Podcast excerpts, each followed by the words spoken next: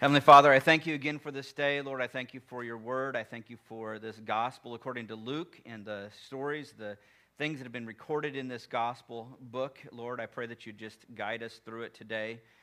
Lord, I just ask that you would also just bless not just my words, but Lord, the hearing of those words, that your spirit would deliver the message that needs to be delivered today. In Christ's name, I pray these things.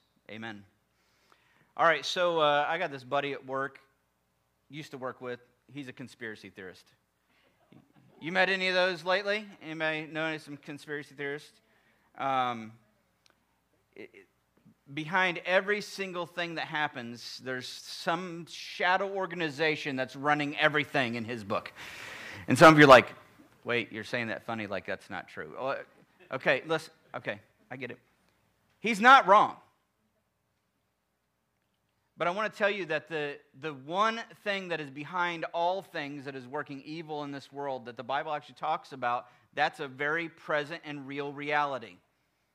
Ephesians chapter 6, Paul the Apostle puts it this way He says, For we wrestle not, we do not wrestle against flesh and blood, but against the rulers, against the authorities. And then this one, and I'm going to tell you right now, I'm just going to throw a word out there right now because I'm going to come back to it several times today is the word ponder. Have you ever pondered something before? Ponder this next little phrase. Against the cosmic powers over this present darkness. Some of you are like, I get it. It feels that way. And there's a truth to that against the spiritual forces of evil in the heavenly places. I mean, there is a reality that we cannot physically see that is at work. Okay? That's just the truth. All of us as well have been swayed by that by one, at one time or another. Ephesians 2 says, You were dead in the trespasses and sins in which you once walked, following the course of this world, following the prince of the power of the air, the spirit that is now at work. Again, ponder the spirit that is now at work in the sons of disobedience. So I'm telling you right now, as you look out at this world, are there sons and daughters of disobedience at work in this world? Yes. There is a spirit that is now at work in those sons and daughters of disobedience. That's a, that's a present reality in this present darkness in which we live. So I know that that's a really glum way to start off a sermon, isn't it? And yet, you may have heard my wife say earlier, I'm talking about rejoice today. I want to give you five reasons to rejoice in spite of this world that we live in. Now, I wish I was sitting here. In fact, this morning on the way to school or the way to church this morning, I was telling Charity. I said, I, I wish I was more of a. I'm not. I'm not really one of those like. I'm. I would. I was never a good coach. I coached soccer a few times. I was not the guy that was given the great pep talk. I was the coach who's like, well, go do it. you know what to do, just do it. You know, I'm not given the inspirational speech. I'm not like that. I just don't operate that way in my head. But there's an element of that that needs to happen today. There needs to be uh, a, a return to this jubilant, joyful reality of all that we are in Christ. That needs, there needs to be a return to that. There's a lot of us that operate with glum looks on our faces through the week. And there needs to be a turning away of that. In fact, uh, as we were talking about this yesterday, uh, two things that my wife brought up. She said, when I think about that word rejoice, is what, what does it mean? First off, but then we almost need a revival of that. We need to revive the rejoicing in us. And so hopefully today, in my dry way, I can spark some of that interest. And I hope to do that. Here's the thing I hope to do that not by some false motivational speaker sort of aura that I would give off, but instead by facts. You guys know I'm a math teacher, right? By trade. That's what I used to do before I was a dean. Maybe going back to that this next year, teaching math again. And, and you know what? I love facts. That's one of the reasons why I loved math. And there, there's some facts. That's how I get worked up. Just truths, realities. But I think one of the ways to do that is to go back to the word I mentioned to go to ponder them. So with each one of these five reasons to rejoice, we're gonna, I'm going to give it. We're going to take, take a moment to ponder that reality. So we're going to start off by just laying out this idea. What does the word rejoice even mean? So when you look at the biblical word that's translated rejoice so often, uh, there's two uh, different Greek dictionaries that I love to look at. One is Thayer's, the other is Strong's. Thayer's describes it to rejoice, be glad, to rejoice exceedingly, to be well, to thrive. We just sang a song that had that word in it, didn't we? Um, uh, Strong says it's a primary verb to be full of cheer, that is calmly happy or well off. I like the calmly happy part. I'm usually not the exuberantly happy, but calm, there's, a, there's a joy that we ought to be expressing. The Bible is full of statements of that. In Philippians 4 4, we get rejoice in the Lord always. Again, I will say rejoice. You've probably heard that passage. 1 Thessalonians 5 16 says the same thing rejoice always. So let's start with our passage from Luke. For those of you that are joining me the first time today, we have been working through Luke. In fact, I've been in Luke chapter 10, verses 1 through 24, five weeks. I think this is week number five. Verse 17 of Luke chapter 10. Remember, the 72 were sent out, and we're getting a story now of them returning. And notice, what did they return with? What do you see there on the text? Joy. They returned with joy. Coming back together, returning together, there's a joy in that. We have that opportunity every single week. You go out into the world. Some of you, go, you start off with a happy face. By Wednesday, you're, you're looking miserable. You get to Thursday or Friday, you're ready to punch somebody in the face. You come back to church. Hopefully, you don't punch anybody when you get here. But you know, if you need to, I'll take it. If you, you need somebody to punch, just go. I'll, I'll take it for you. If you need to get that out of your system, please, not my face. Um, I'm cushioned here. Uh, but if, if you need to, but we come together and I, I hear this element happening. There's, you, you've gone out into the world, and many of you have tried to minister in this world, whether it's in your job or with your friends or with your neighbors. You try to minister in some small way, try to take a bit of that Christianity that you have, that Christ has revealed to you, and you take that with you, and you're, you're trying to plant seeds of it. You're trying to sprinkle a little bit of it into the world that you live in. And sometimes that feels squashed. Sometimes you have little victories. But I hear you. This is why I love our praise time because so often what I hear when you come together is this it's these little moments of joy you had in the week. And what I love about it is if you watch, if you watch those around you, which I have to turn around to do that, but if you watch those around you, and the times I've been up here leading praise and testimony time, I will see one of you sharing some little bit of joy, and you will see it like catch with those around you. And some of you know exactly what I'm talking about because you hear those little bits of joy and you go, that you, you were feeling pretty down, but this is one of the great things I love about coming together to fellowship together is that we share those things. I'm going to say more about this later. We're going to share those things together, and it sparks some joy. Who in this room knows exactly what I'm talking about? Just raise your hand up. Like, I know exactly what you're talking about. There's time. If you ever come to church and just been totally dejected, and then somebody's praise from the other side of the room, you didn't know anything about their life, they're starting to share this praise, and that was the exact thing you needed to hear that day that just renewed some measure of joy. Anybody ever had that kind of thing happen? Yeah, some of you are like, yeah, I, yeah, absolutely. I think one of the important things about joy, about praising together, about praising God, all these things that, and it's, it's hard for me to disconnect praise from joy, from uh, lots of different little topics. But um, I think C.S. Lewis captures the idea very well the, the element of needing to bring it together. He writes about it this way. He has a book called The Reflections in the Psalms.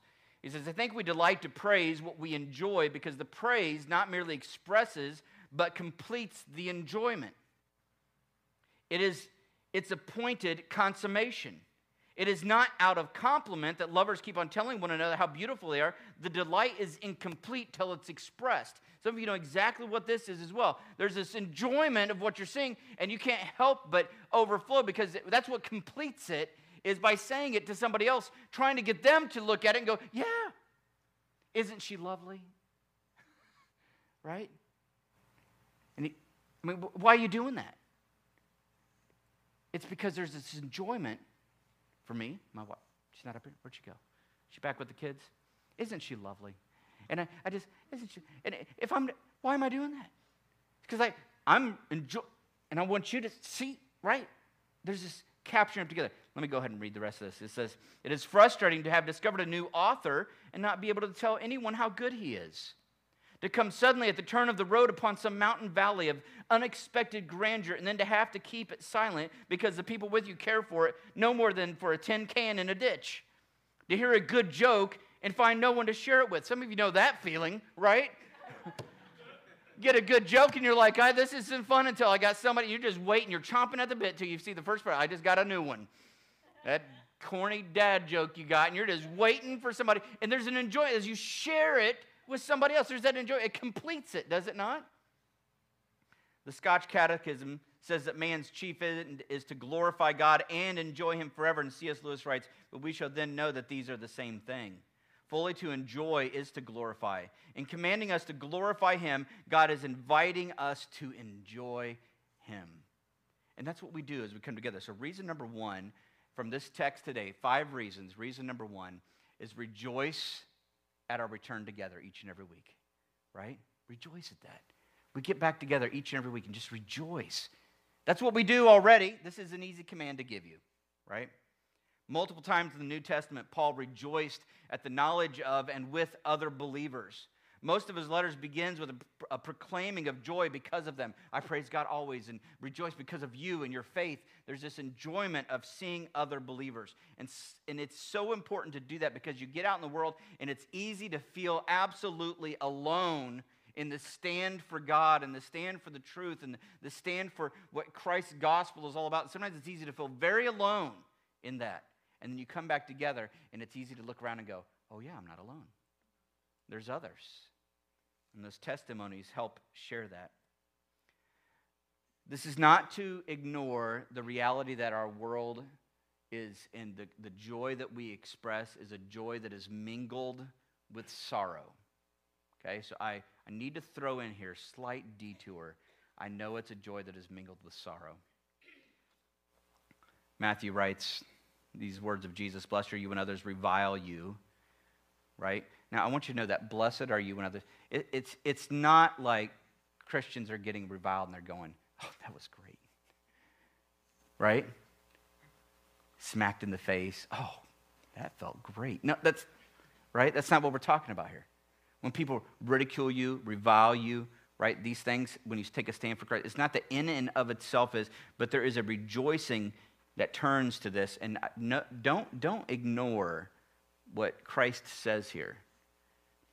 Blessed are you when others revile you. Rejoice and be glad. And notice what he says next. For your reward is great right now. See, Christians in this, this living in this world of sorrow, there, there is an eye on that eternal reality. And Christ has no problem again and again telling us to think past today, right? Blessed are you when people hate you. Rejoice in that day and leap for joy. Right? Promised last author quote for the day. I have to throw one more in there. I had a Lewis quote. I got to have a Tolkien quote down in his book, The Fellowship of the Ring. I think it's one of the characters is talking about this. He said, The world is indeed full of peril, and in it there are many dark places. But still there is much that is fair, and though in all lands love is now mingled with grief, it grows perhaps the greater. And I think he's capturing something, a reality. As our world is filled with grief, that love of Christ grows as well. And our sorrow that is mingled with grief, right? I'm sorry, our sorrow that is mingled with joy, right, is a reality. But let's not forget the joy.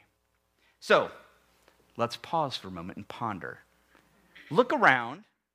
Do you got any I know any happy words? What do you say when you're happy? As a Christian, you probably got a couple of them, right?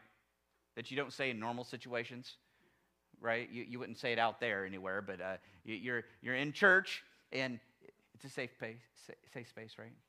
What, what do you say when you, when you, sometimes you hear something wonderful? Starts with an H. Hallelujah. Hallelujah. Can we try? Can we have a hallelujah? See, I'm not good at this, am I? can we have a hallelujah? Oh man, praise the Lord. That, can you, can you get, think about it. You look around. Now, for those of us, in a very real way, for us at Edgewood, there's, there's probably 10 of us that were here three years ago. Now we look around and we've got a room full of people. That's awesome, right? That's awesome that God is doing that. We praise Him for it. But it's for me, I look at it and I go, this is just about encouragement. Look around. There's other people that are here that are just, I mean, when you go out in fellowship, we're going to have a meal later, and you talk to them, you're going to hear their sorrows, but are, are you going to also hear their joys? Yeah. And some of you will have, play a role in that. They'll be talking about the, oh, I was having a time, and you'll be the one that's able to come in as the Spirit leads you to say, but praise the Lord that, right? In fact, that's probably already happened to a few of you today. You came in dejected, you came in down, and it was somebody, it, you, you never know who it's going to be. That's the thing that I always think is amazing about it. As the Spirit guides in a group of believers to encourage one another. All right. That was my first attempt at pumping you up. There's, there's bigger reasons. Ready for some bigger ones? Ooh, yeah, here we go. The rest of this one says the 72 returned with joy, saying, so let's hear what they were actually talking about when they returned with joy. They said that the demons even the demons are subject to us in your name. And he said to them, and this could have been a sermon in and of itself. I pondered just making this its own thing for a long time, uh, even looking back several weeks ago. Jesus says to them, okay, we're going to ponder right off the bat here because this one. So these guys come back, they're praising God because of the ministry that they've done. And Jesus' response to this and hearing this is he says, I saw Satan fall like lightning from heaven. Now, I don't know about you, but my brain goes, What is he talking about? What is he talking about? Whatever it is, I, I want to know what that's all about. What is he talking about? In some way, it's connected to what's happening. I don't think, so I've read all my commentaries, I've pulled it together. I still am not sure but here's some things I've figured out. It's not talking about the fall of Satan way back back in the day. This is connected directly to the ministry, the, the, the, preaching, the sharing of the gospel, the, the work that they were doing and reaching out to these people. In some way, Christ saw Satan's demise in this ministry. When Jesus saw them ministering the gospel, Jesus also saw Satan. Now, there's a lot of interesting elements to this. I want to throw some, a few others out there, but let me, let me go ahead and give you the second reason to rejoice. Rejoice because the work of Christ, right, that work of Christ at the cross, presented in the gospel message, has crushed Satan's work. This evil in this world, I'm telling you, it has no real power because of Christ. Can we still call him the prince of the power of the air? Sure. But has Christ conquered that? Yes. In some way, this has already happened. Consider Colossians 2:15 speaking, I believe, on the cross of Christ, Paul states this. He disarmed the rulers and authorities and put them to open shame by triumphing over them. The cross of Christ marks the decisive defeat of evil. That's what happened at that moment. Now, if you ask me, how does that all play out with what, what's going on? I, am going to tell you right now, I don't know the full ins and outs of what this looks like. I'm telling you right now, Satan is already defeated. You may still think that he, but he's like a, like a roaring lion. I feel like he's got no teeth now. He can scare us, but what he's got is in many ways, and compared to what Christ has done, is absolutely powerless. Consider also the book of Revelation. And I'm going to tell you right now, this passage from Revelation, I do not believe is talking about something that's going to come. It might be talking about some things that are going to come, but I think in many ways, what I'm going to read to you next is something that has already happened. Listen to this passage in Revelation 12. I think this is a vision of what happened at the cross. Now, war arose in heaven. Michael and his angels fighting against the dragon, and the dragon and his angels fought back, but he was defeated, and there was no longer any place for them in heaven. And the great dragon was thrown down, that ancient serpent who is called the devil and Satan, the deceiver of the whole world. He was thrown down to the earth, and his angels were thrown down with him. And I heard a loud voice in heaven saying, Now, the salvation and the power and the kingdom of our God and the authority of Christ have come. For the accuser of our brothers has been thrown down, who accuses them day and night before God. That word devil is the word accuser. He has been thrown down.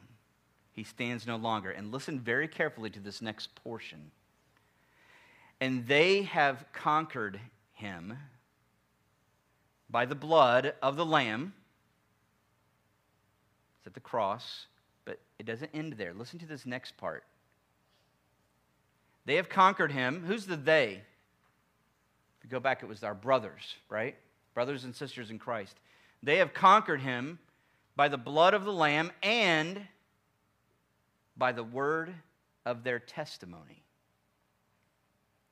Now, I'm not one that usually falls into the camp of saying words have power, but they do have power. And the word of their testimony played a role in the casting down of Satan's power. I think in some ways, even today, you need to understand that what defeats evil in this world through the cross of Christ also is attached in some way to the ministry that we do. That's what Jesus saw when they returned. That's what this text says by the word of their testimony. I know that you go out and sometimes you feel powerless in this world. Do you ever feel that way? Like, I, I, what do I have? I'm telling you, the preaching, the telling, the sharing of the gospel message is the thing that defeats evil in this world. Don't go out and feel powerless. The word of their testimony.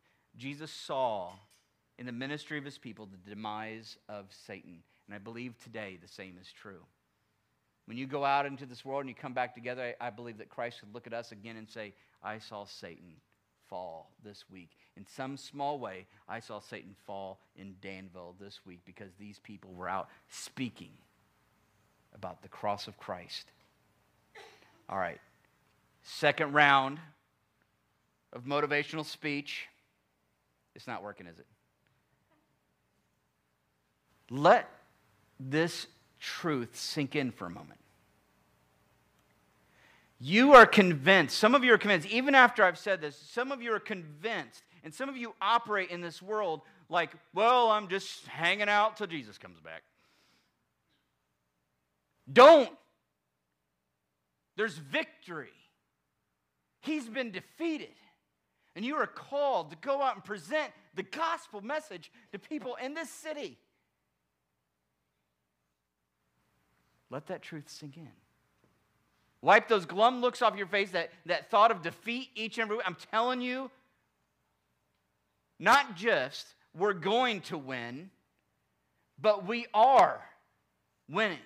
Even today, the gospel message wins in people's lives every single day. Every single time a person hears the truth of the gospel, repents of their sins, turns to Christ, victory has occurred. You ready for reason number three? Reason number three.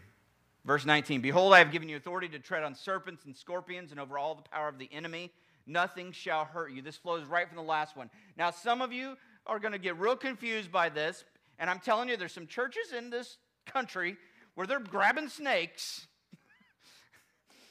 they can't hurt. Okay, that's nuts. I don't like snakes. I don't like looking at them. Yeah, I know my father in law is with me. He hates snakes.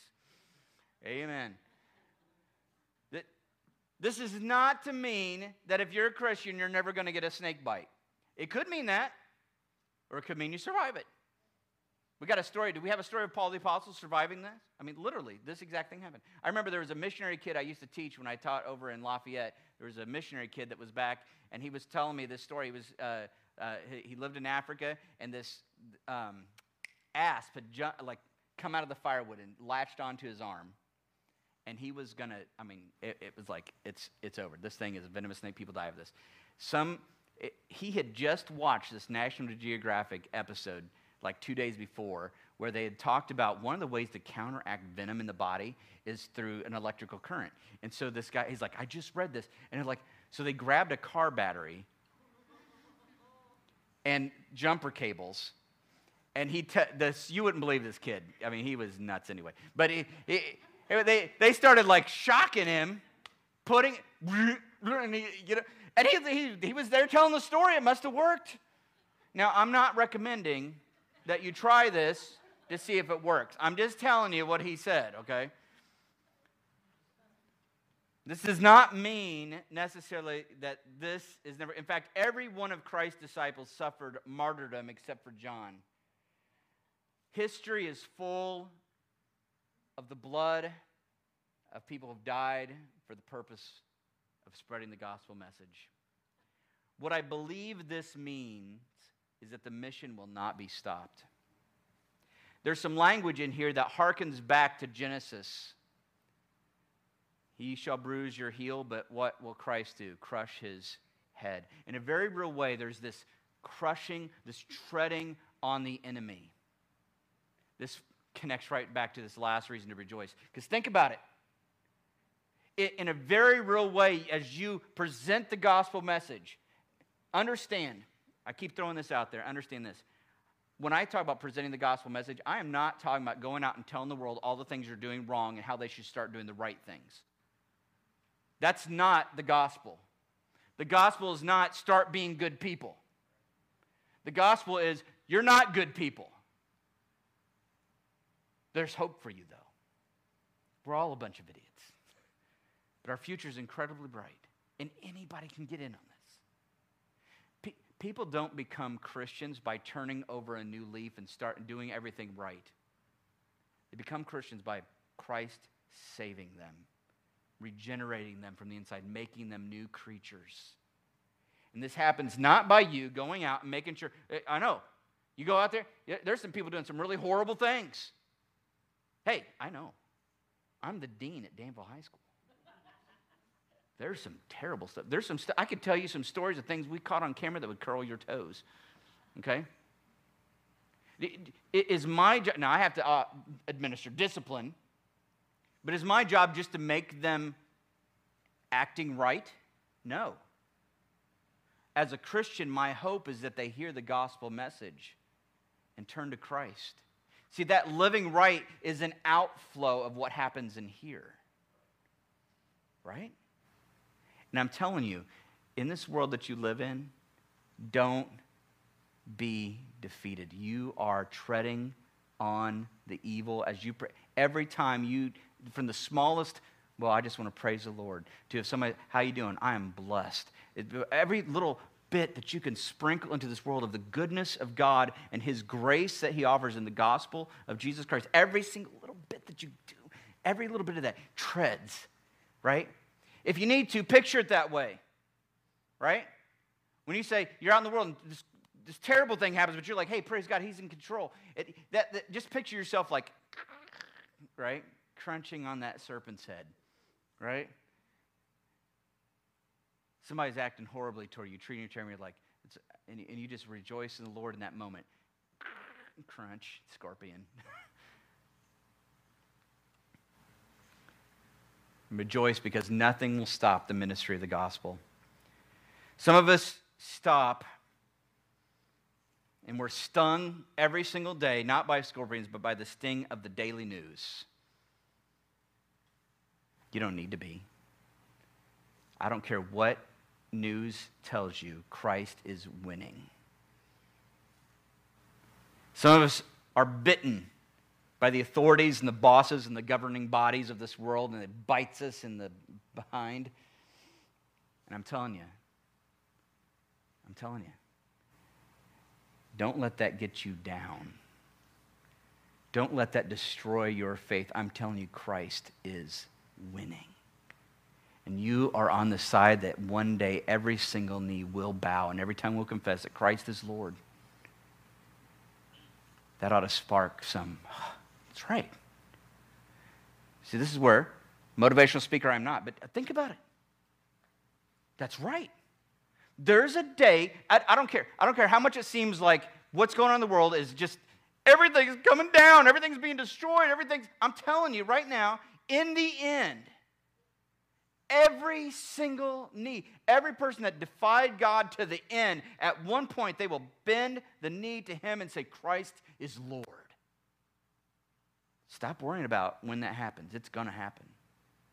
In the meantime, as much as you can, keep throwing out the gospel. Because there's some of those people that we go, oh man, I just wish. Some of those people, what, what the real hope ought to be is that your sharing of the gospel might turn their hearts. God might use that in their hearts to turn them to Christ now and not then. That's your hope.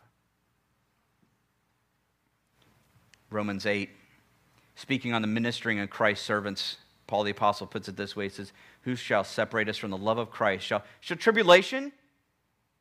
Now, what's, what's the uh, assumed answer to each one of these? No, right? So maybe you should say that after I ask them. Uh, who shall separate us from the love of Christ? Shall tribulation? No. Distress? No. no. Okay, and the next couple I need you to do a no that's kind of like a, uh, like that's a stupid question. Can you, can you do that like, no? Yeah. Uh, persecution? no. Come on, get a little, you know. Famine? Ooh, that's a tough one, though. I'm hungry. Nakedness? that's weird, but okay. danger? Sword? No. As it is written, for your sake we are. Paul, what are you talking? For your sake we are being killed all the day long. Wait a minute, I thought you just said you see that weird mixture of understanding that Paul is expressing here? Even if the sword pierces you through, Christ still wins, and you cannot be separated from the love of Christ. For your sake, we are being killed all the day long. We are regarded as sheep to be slaughtered. Knowing all these things, we are more than conquerors. Thank you, Paul, for helping me out with some motivational talk here right? And all these things, we are more than conquerors through him who loved us. For I am sure that neither death, nor life, nor angels, nor rulers, nor things present, nor things to come, nor powers, nor height, nor depth, nor anything else in all creation will be able to separate us from the love of God in Christ Jesus our Lord. Right? I think we need a few more amens to that. Amen?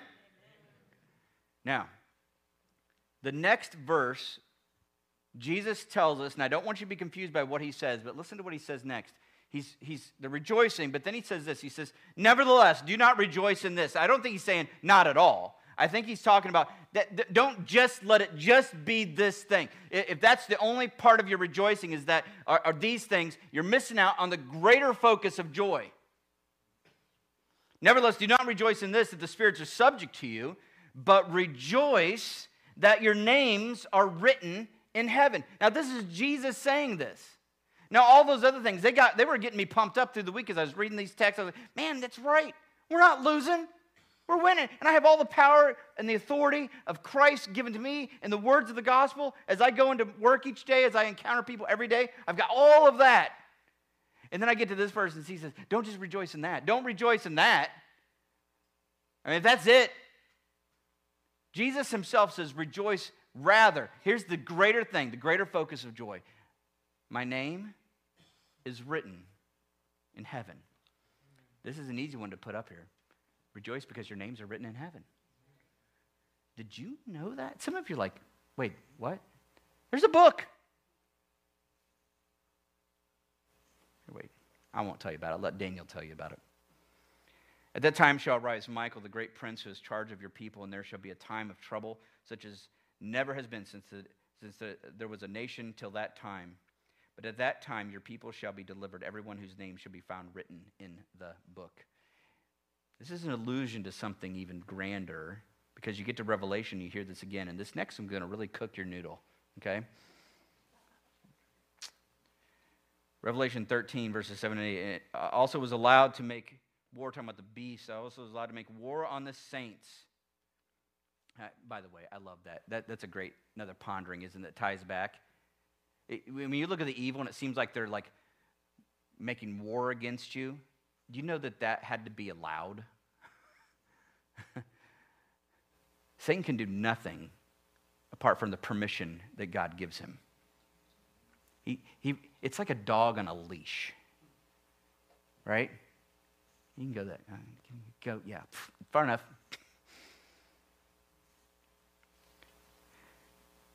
Also, it was allowed to make war on the saints and to conquer them. Allowed. And authority was given it over every tribe and people and language and nation. The authority it has was given. Is this cooking your noodle yet? And all who dwell on earth will worship it. Sounds terrible. Everyone whose name has not been written. Okay, noodles are cooking now. Not been written before the foundation of the world in the book of life of the Lamb who was slain. Wait, when? What? Now, I am not going to fiddle with your theology today. I know that before the foundation of the world, the, the fact that I'm standing up here before you today as a pastor. Now, my mom, she left. I was going to have her testify to the awfulness of Matt, but she's, she's gone. Apart from the grace of God, I would never. This is not Matt. And I'm telling you right now, one of the most confident elements that I have is that I, I read this and I believe it heart and soul. I don't understand it, but it's there. Before the foundation of the world, I believe there was a book. And in that book was written my name. And I am here today because of the great grace of God. Don't ask me to explain it.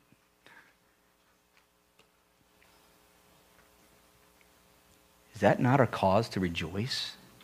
If nothing else, no matter how you try to wrap your mind around that, right? But what about? What about? There's a lot of whatabouts with that, isn't there? Like 50 of them just popped in my head right now. Uh, uh, uh, regardless of all the whatabouts, that's fine. Have as many whatabouts as you want.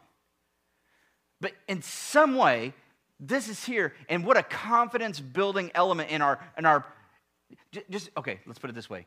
There is something much bigger and grander at work in you.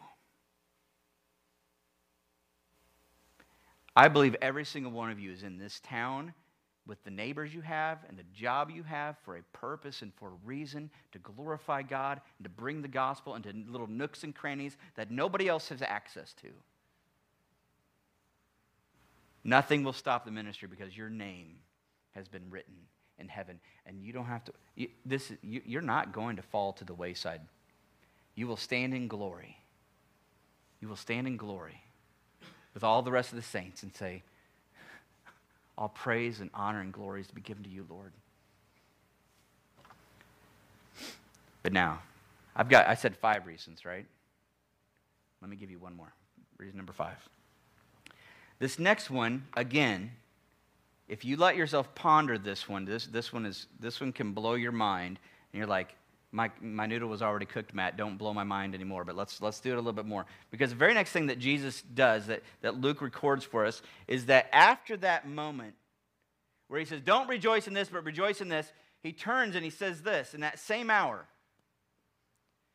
Jesus, so, so we're getting a glimpse into something big. Christ, who's God in the flesh, audibly for people to hear, and it's recorded for us. Christ, who's God in the flesh, he looks and it says he rejoiced in the Spirit and says to the Father. So here we get a conversation between the Son of God and the Father. I feel when I when I get to these passages where Jesus is speaking to the Father, I always feel like I'm getting a glimpse into something sacred, something otherworldly. Listen to what Jesus says. He says, I thank you, Father, Lord of heaven and earth, that you have hit. So, Jesus, what makes Jesus rejoice right? I thank you, Father, Lord of heaven and earth. And the thing that he rejoices in, is because he's looking out at these disciples that came back. Now, I know that the word, it, it, I don't know what the Greek word is for idiot, but in some way, those disciples were a bunch of complete idiots. But Jesus doesn't look at that as like, yeah, I guess this is the best I got to go with. it sparks joy in the Son of God when he looks at the people of God. Not because the people of God have brought all of their wonderful talents and amazing things with them, right? I praise you. I thank you, Father, Lord of heaven and earth, that you have hidden these things from the wise and understanding. Now, try, put yourself in their places, right? You know these disciples have been struggling with this exact thing. And yet Jesus looks at them and he goes, I'm just so happy that. And he's look, looking right at him. And just picture how you'd feel. He's looking right at him. I, I'm looking at all you right now. I just, and I, I do too. And you guys can look at me and say the same thing. It's okay. I look around and I go, Praise God, He has not revealed these things to the wise and understanding of the world. Look around, take a peek around you. Where's all the exceptional people? Did they, where are they at today? Praise God. But this is what Jesus says praise the Lord. I, I love this truth. You've hidden these things from the wise and understanding and revealed. There's a, there's a hiding and there's a revealing to the little children. Embrace, embrace your inner child with this thought. Like, like a bunch of little ones, when you, when, you, when you tell them some new amazing thing. I, I wanted to have a good example of this, but I don't really watch any kids' shows anymore. My kids are grown. What's, what's a kid's show that a kid would get excited about? Anybody, any little kids in here tell me what's a, what's a little kid show that a little kid would be excited about? I remember when my kid, do you remember the, the Wiggles? Those guys were weird. Or uh, what was it, Teletubbies? Uh, I did not let my kid, no. Weird. Peppa Pig, I don't know. Scooby Doo, there we go. The road run. Okay. So as we don't miss the point, like little children, before we get too far out there, like little children rejoicing. Did you know there's a this is gonna be, and I'm gonna let you watch this. And they didn't know how to work the TV. They didn't know how to find that. I know the kids today they, they can't, but they, you know, we're gonna do this. We're gonna let you. I remember my parents. We had the one TV, right? It was this big. You know, I was the remote. And dad would say, uh, Channel 2. okay, Dad. you, you remember the joy you'd have when you find out as a little child? That's what you ought to capture in this thought today. You have been privileged, like little children, privileged by, by God revealing to you the truth of Christ. Rejoice. Rejoice in that. Christ says, Yes, Father, for such was your gracious will. All things have been handed over to me by my Father. And no one knows who the Son is except the Father, or who the Father is except the Son, and anyone to whom the Son chooses to reveal him. Rejoice with Jesus that these things have been revealed to you. 1 Corinthians 1.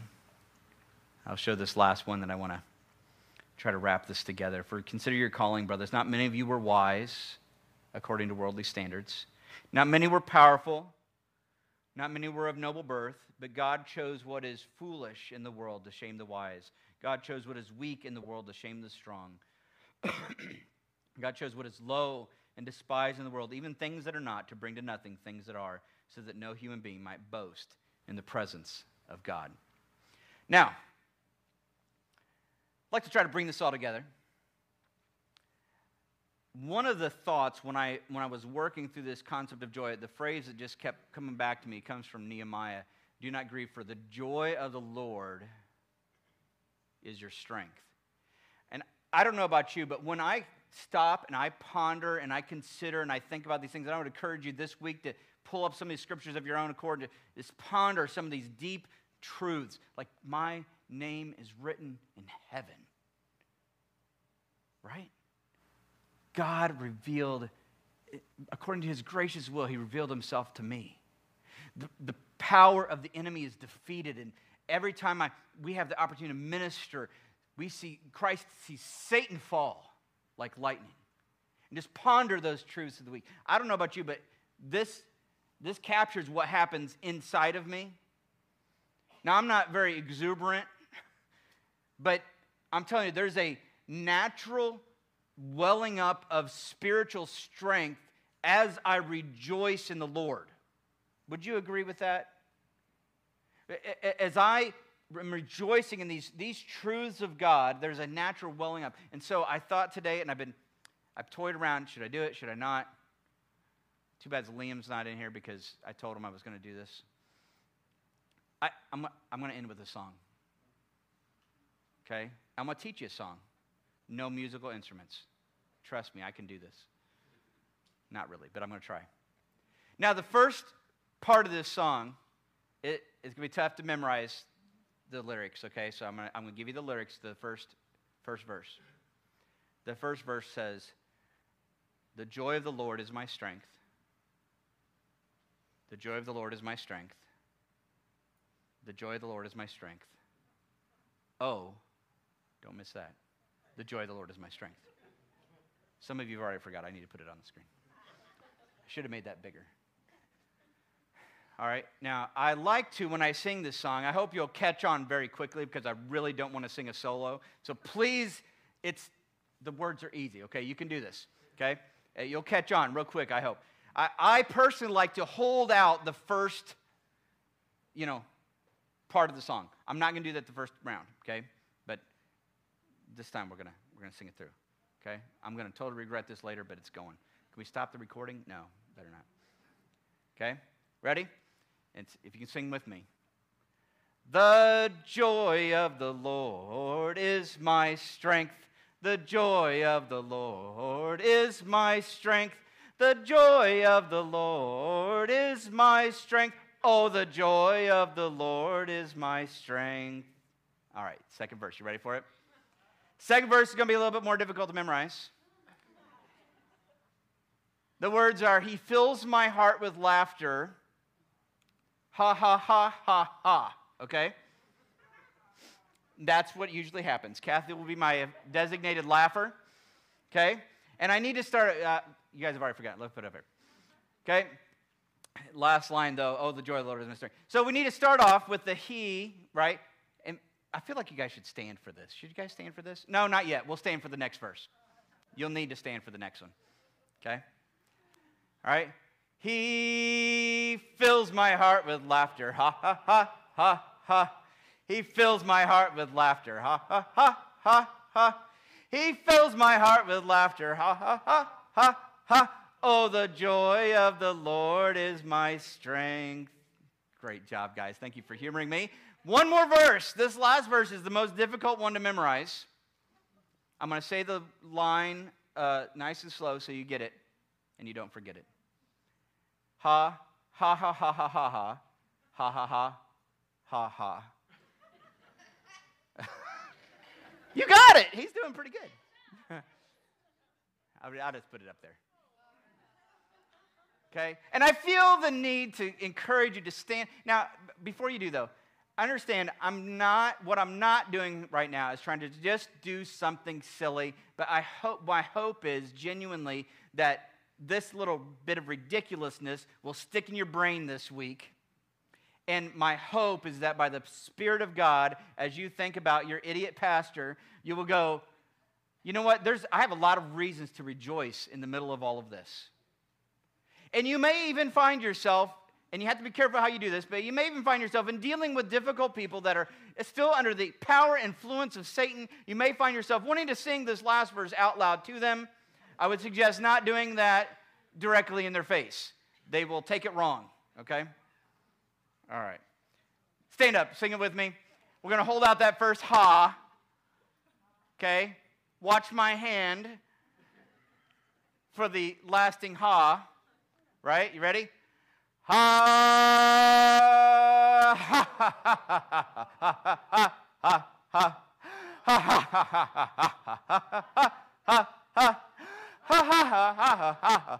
ha ha Oh, the joy of the Lord is my strength. Heavenly Father, God, I thank you so much for this room full of idiots, Lord. I just praise you, God, that you have chosen to reveal your, by your gracious will, you have chosen to reveal yourself to us. Lord, help us this week to be full of the joy of the Lord. And I, got to ask that it would strengthen us as we venture out into this world and then we come together next week. God, I thank you so much for every soul in this room. I pray now in Christ's name. Amen. All right, you guys are dismissed. Thank you.